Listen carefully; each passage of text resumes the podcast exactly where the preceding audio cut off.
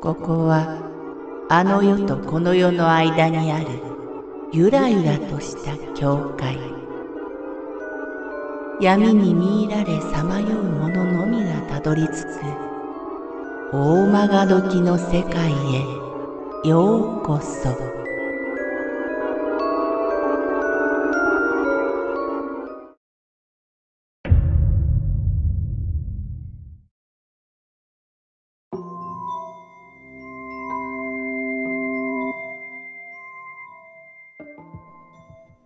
お化けがいる。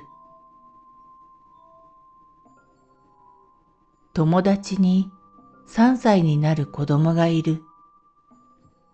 最近変なことを言うようになったと相談された。どうしたのか尋ねると、どうやらお化けが見えるらしい。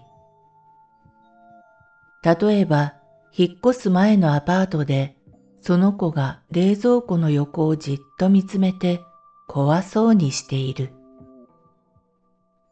どうしたの？何かいるの？うん。怖い顔をしたおばちゃんがいる。そう言って泣いたというのだ。そんなことがあって、今度は車で保育園に送って行ったとき、桜の木を指さして一言。あそこにお化けおるよ。と。親としては、そんなのいないでしょ、と頭から否定したかったが、変に子供の感性を傷つけてはいけないと思った。我慢して、じゃあそのお化け何か言ってる？と問うと、頭が痛いって言ってる。と答えたという。そして、とうとう運転している足元を指さして、ほら、ここにもお化けいるよ。と言うようになってきたと友達は嘆いている。案外、マジで見えているのかもしれない。